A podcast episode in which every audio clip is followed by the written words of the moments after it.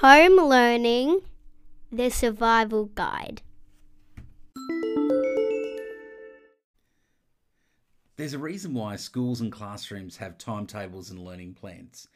It's because it's a strategy that works. As humans, we organise our lives with structures and routines mealtimes, exercise, entertainment. It's how we bring order to our busy lives. Now, for a second, picture a day with ice cream for breakfast at lunchtime, or playing a game of tennis at 11 o'clock at night, or heading out for dinner and drinks with friends at 4:30 in the morning. It just doesn't make sense. It causes confusion, frustration, and anxiety. Kids feel these same emotions in their life when they don't have routines and structures to follow. We all know what happens if kids miss a meal or don't get enough sleep. They're totally out of whack. So we put structures and routines in place and kids respond well. Learning sessions follow the same principle. Timetables and plans inform learners of activities and expectations. They'll also give you a schedule to refer to when organising and managing your day. I'm sure the work that your child's school provides will include some type of learning routine or timetable to follow each day. Use these plans as a direction to follow, and just in case it might not be working the way you want it to, or it doesn't fit your busy home, here are some strategies, tips, and tricks that might help. Tip 1 Learning timetables need to be consistent. They need to be consistent from day to day and consistent from week to week. Learning timetables, if they are in place, will help learning become more predictable. And the more predictable learning is, the more opportunities there are for learners to become independent. Schools will be providing a learning plan. Have a look at it. It might be a great timetable to follow. Reading through the daily timetable, adjusting the daily timetable that's been provided, or developing one together is a great way to start the day. A really good tip is to develop the timetable and make it a visual display that the learner and you can also see. Writing it up, typing it up and printing it out, putting it on the table or on the wall is a really good tool that you can use to guide you through the day.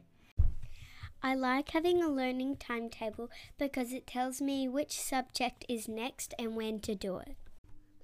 Tip 2 A learning timetable is a guide, but it's just that a guide. Sometimes we need to be flexible. Some kids love to finish their work and they need a little bit of extra time to be able to do so. Other kids benefit from spending five minutes more on a task so they can get their head around what the concept is. And sometimes the learning activity can be great fun and it benefits everyone for letting it go a little bit longer. If you do extend the time within a timetable, a great idea is to set a time limit. Use the clock and timer on your phone or an egg timer from the kitchen so the kids still know at what time they need to complete the task. And when it's finished, acknowledge the fact that you went a little bit longer and you went over time and adjust the timetable. The structure still remains and the learning is successful. Tip 3 Break times in a learning timetable are super important. Everybody's brain needs a break, especially when you're moving from one content area to another. Get the kids up, move them away from their learning space, get some fresh air, play a game, try some mindfulness, or even a healthy snack. In fact, break times are so important, we're dedicating an entire future episode to that concept. I like being able to see it and read it because I know when my breaks are and what else to do. Tip 4 Learning timetables are a great strategy, especially if you are facilitating the learning for more than one child in your home. You can identify which activities are independent and the kids can do by themselves, and which activities require your support and you can organise your day so that each child gets the support that they need. If you're really tricky, you might be able to line up those independent activities and get some of your own jobs done, or even take a time out for yourself. Tip 5 At the beginning of each day, take a close look at the learning timetable and have a think about what you can realistically achieve in that day. It's really important that we don't overload the learner, and it's also important that we include the learning activities that kids really enjoy and we know that they'll engage in. So make that judgment. Think about what's best for you and your child and incorporate that into your daily timetable. In summary, utilize a consistent learning timetable.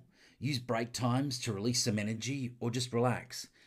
And make sure the structure you use helps to create positive learning experiences and doesn't put too much pressure on the learner, on you, or your home routine. And remember, take some time to be kind to the kids you're working with. Be kind to others, and most importantly, be kind to yourself. Thanks for listening.